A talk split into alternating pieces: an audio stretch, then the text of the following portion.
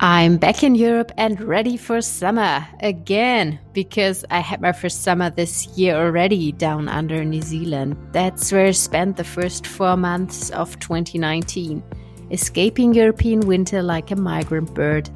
That's what I do every year.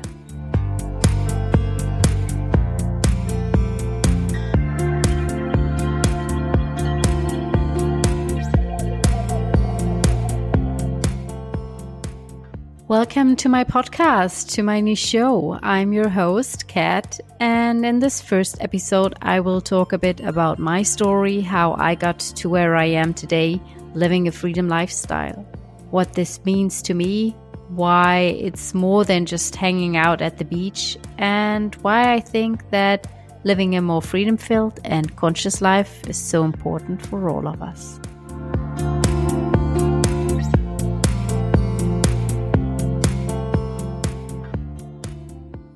Just a few weeks ago, we got back from New Zealand, and it was another very good season with lots of hanging out at the beach, hanging out with dear friends, with surf and sun and ocean swims, and exploring new tracks around our beautiful mountain.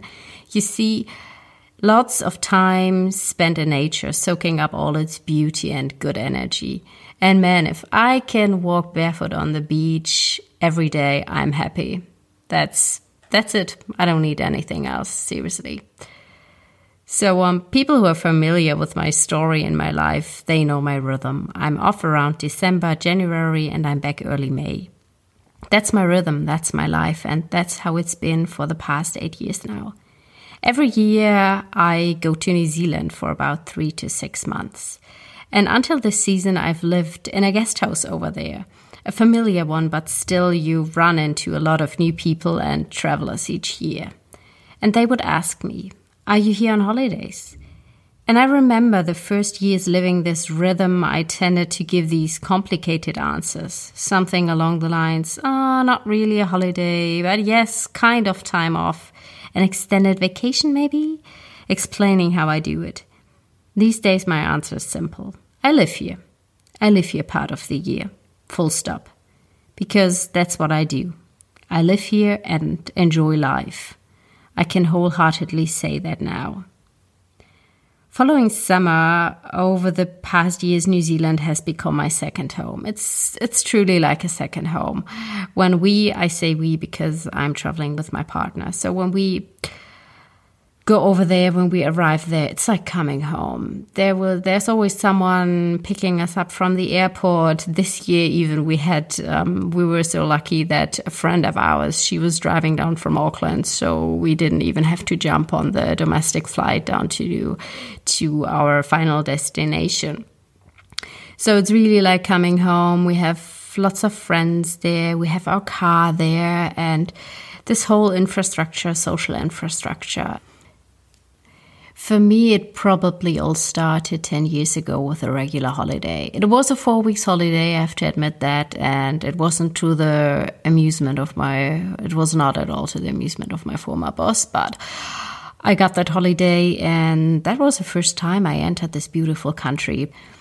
But it wasn't until one year later that I finally set things into motion. In summer 2010, I quit my job and I started traveling. So I quit my job in a communications agency in Berlin. After four years, I was kind of, yeah, actually, I was kind of drained, and probably I was at the edge of a burnout. I, in a, in hindsight, I, I think it was like that. So I quit my job and I went traveling. And beginning of 2011, I got to New Zealand on a working holiday visa, classic scenario. I worked in a cafe and I stayed several months. And eventually I had to go back to Europe. But being back in Europe, it felt kind of unfinished business. I don't know what it was, but something told me you have to go back. I mean, I had a car in New Zealand at that point already. I had a car there, was all my stuff in it, so it was actually kind of unfinished business, but there was something more to it. In Europe, 2011 was also my first year of self employment. When I got back from New Zealand, I felt I couldn't go back to a permanent position because what I just tasted this freedom, this time freedom, the self determined time.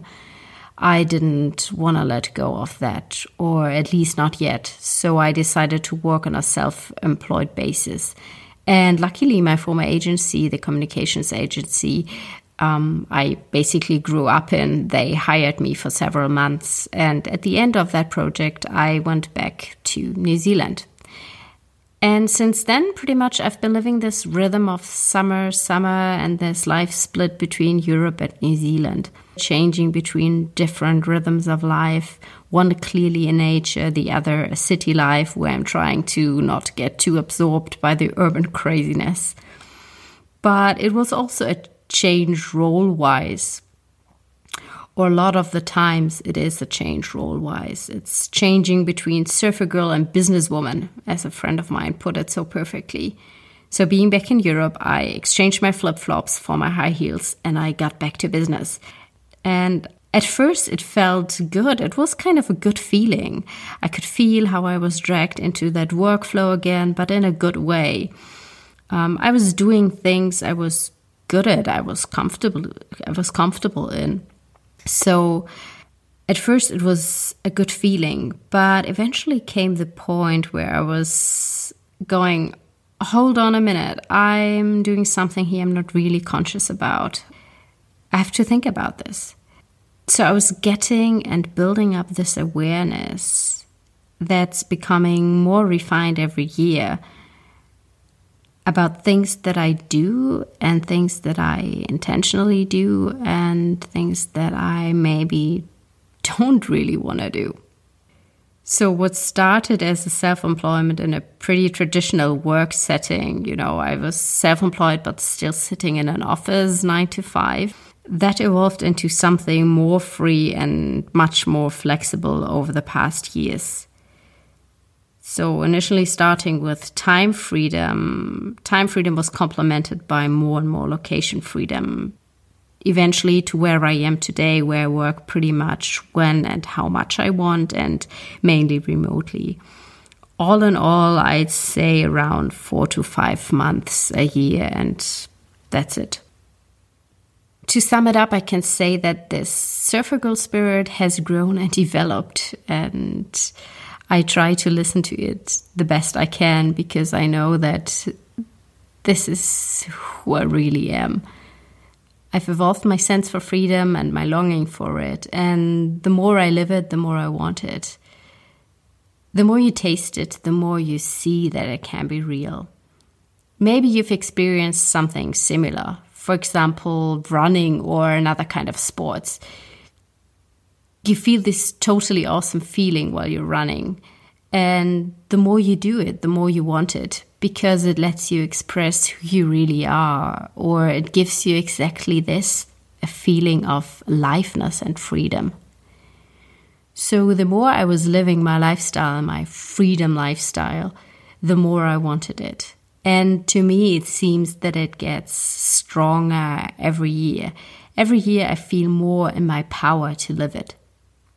And as I just mentioned, back in Europe, in back in the agency life, I got into that workflow and it felt good to a certain point because I was doing things I was comfortable at and I did what I was good at. And of course, it's charming to hear your boss or other people telling you, hey, you're doing a really good job, and don't you want to take over this project or that project?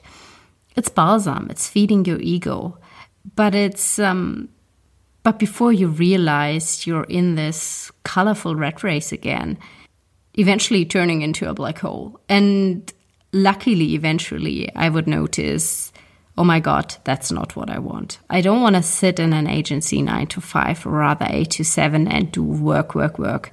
That's not what I want. That's not what's making me happy. So, where I am today, having all this time freedom in my life, location freedom, but also freedom on a broader level and way less stress compared to eight, nine years ago, and maybe even a few years ago. That's been a process. That's been, that is a process, and it is a constant reassessment. Saying this Quitting my permanent job in Berlin in 2010 was a crucial first step for me to get where I am today. But the place in the life I'm now in is the product of a process and of, of all those past years. It's asking myself where I want to be in life on a regular basis. It's like checking in with yourself regularly. How do I feel? Am I content? Am I where I want to be? Am I spending my time the one I the way I want to spend my time? It's asking yourself the real and often difficult questions, the ones that often get lost along the highway of our busy lives. And as I said, I had to remind myself and ground myself in between. And luckily, there were instances and places and people along the way that helped me find back to my center, to what I really wanted. And no doubt, New Zealand's been a big part of that. It served and serves me as a yearly reminder. It's a grounding place for me, a place of recalibration, a place that puts everything into perspective again. I want to become a bit more specific on what I mean by living a freedom lifestyle. For example, I hear a lot of people talking about living a freedom lifestyle by being a digital nomad. That surely can be a version of a freedom lifestyle, but for me, it's connected to so much more. To nature, for example, a deeper relationship with nature and a return to natural solutions. It's connected to a simpler life, a more minimalist way of living it's connected to what and how I eat and to how I generally perceive the world.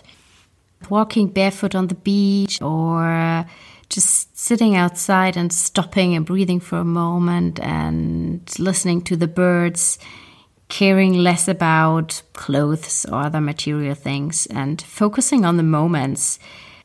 That's really what a freedom lifestyle means to me. It's a way of thinking and living. You know what they say about the surfers? Surfing. It's not just a sport, it's a lifestyle. And I think that's very true for my lifestyle as well. Maybe it even is a surfer lifestyle. Actually, thinking about it, that would be pretty cool. but you can judge. Take time freedom, for example often it goes together with location freedom. So when you hear people talking about time freedom, they often mention location freedom in the same sentence, and it makes total sense. But when it comes to my everyday, time freedom for me is independent of my location. It doesn't matter if I'm in Vienna or if I'm in Berlin or if I'm traveling in Indonesia. It's independent of that. What I mean by that is that I like to have my everyday in a certain way, in a way that fills me up and that makes me happy. For example, I turned into a morning person. If you've known me a few years ago, you would have thought, oh, never ever. I was a night owl and I'm, I was really grumpy in the mornings. I mean, I still can be grumpy, but I usually wake up with a smile. So I've really come to love the morning and part of my life now and what makes time freedom a true luxury for me is that I can have this time in the morning for myself. It's the time of day where everything is clear and fresh and it's also the time I discovered it's the time of day when I'm most um, when I'm naturally most creative and I have my best energy and that's why I really want to harvest this time, seize this time, and make the most of it all year round, every day, and not just a few weeks a year. And that's why I'm really cultivating my morning. I'm making room for it consciously. And that's what I mean by living freedom as a lifestyle. It's really creating this constant space or this constant potential that lets you live your everyday in a way that you want. Creating space, creating that room, that space for yourself, that's really at the core. It's about creating space to breathe, to live, to thrive, both in a very literal and in a more abstract sense. It's about freeing yourself from restrictions. It's freeing yourself from full schedules, from suffocating furniture, from toxic food, or from whatever clutter it is in your life. It's about making room and opening up opportunities. For example, at home in Vienna, we don't have a lot of furniture. We don't have a proper dining table and we have we don't really have chairs actually. But what we have is a lot of space to stretch out on on the floor and heaps of yoga mats to sit on. And seeing this space in our home is something so freeing. It's space you can use and you can evolve in. And that's something so beautiful, I think. So, living this lifestyle is really freeing yourself from stuff and from limitations. And it's getting back into your own power. I I really do. I firmly believe that a freer and more self-determined way of living is so good for all our health and for our happiness and that it holds such a vast potential for the better. That's why I want to start with a series of episodes on the topic of you guessed it, freedom lifestyle. Because I feel that when I tell people how I live my life, there's often some kind of resistance to it. People find it fascinating what I do. They like to hear how I live and they love to look at all these beautiful pictures. They love to look at the beach pictures from New Zealand. They're really curious, but they don't see how it could work for them in Europe, probably more than in New Zealand. And that made me wonder. I wondered how I could inspire or how I could bring a more freedom filled life to you guys out there. And in New Zealand, I'm surrounded by so many inspiring people, all living their version of a freedom lifestyle it's really totally contrary to my European life where everything's very structured. So guys from Europe listening from Germany and from Austria, they probably now know how it is here. It's all very structured. It's a lot of people work nine to five. And even freelancers, they are often in this nine to five environment and pretty much location based. Whereas in New Zealand, I face a whole other environment. It's way more flexible. People have less less work structure, but I mean this in a in a in a positive sense. So they make way more room for living their passions. For example, I see so many windsurfers living their passion and building their life around that because that's the important thing for them and everything else comes secondary, kind of. So they have flexible working hours or try to get flexible working hours just to be able to live their passion. And there are also so many people who work in a way that's not that's not structured or boxed in in any ways. One of my mates, for example, he does um, he repairs surfboards, and he does that during summer and on the North Island in New Zealand. And during winter, he's off to the South Island snowboarding. And I think that's so cool because he totally does what he loves and he makes the money he needs and then he's off again to enjoy life. Or take my friend Ayo. She is a super creative whirlwind. She is one of my first podcast guests as well. And she's leading this unconventional life. She's here and there. She's working as a massage therapist, as a writer and energy worker. And there's so much going on. And when you first meet her, you probably can't grasp her because she's so out of the box. And I'm I'm so happy to have her on the show and I'm so excited for you to meet her. So in New Zealand, going back to what I what I said, in New Zealand I'm surrounded by all these inspiring people, including my very own freedom lifestyle gurus or role models. And that's why I thought, how cool would it be to show you different versions of lifestyles. So, over the course of the next weeks and months, I'm going to interview people from all over the world, people who live unconventional and driven by a quest for freedom, who say fuck hard but live longer, and who live their life to the fullest, salt in their hair, time at hand, free in their minds. hopefully inspiring you no matter where you are, no matter who you are. It doesn't matter which age you are, if you have a family or not, if you are based in one place or if you travel. Simply showing that there's so many more ways to live out there and that you're not stuck to a certain framework or tied to certain social expectations. And I'm starting with people like you and me, people who don't have a million followers on Instagram, who are not exceptionally rich, and who are not famous. They purely inspire by following their heart. And that's something that I find highly inspiring myself. Seeing that in others, that's what keeps me going too. That's what motivates me to keep doing what I do and to not let go of that.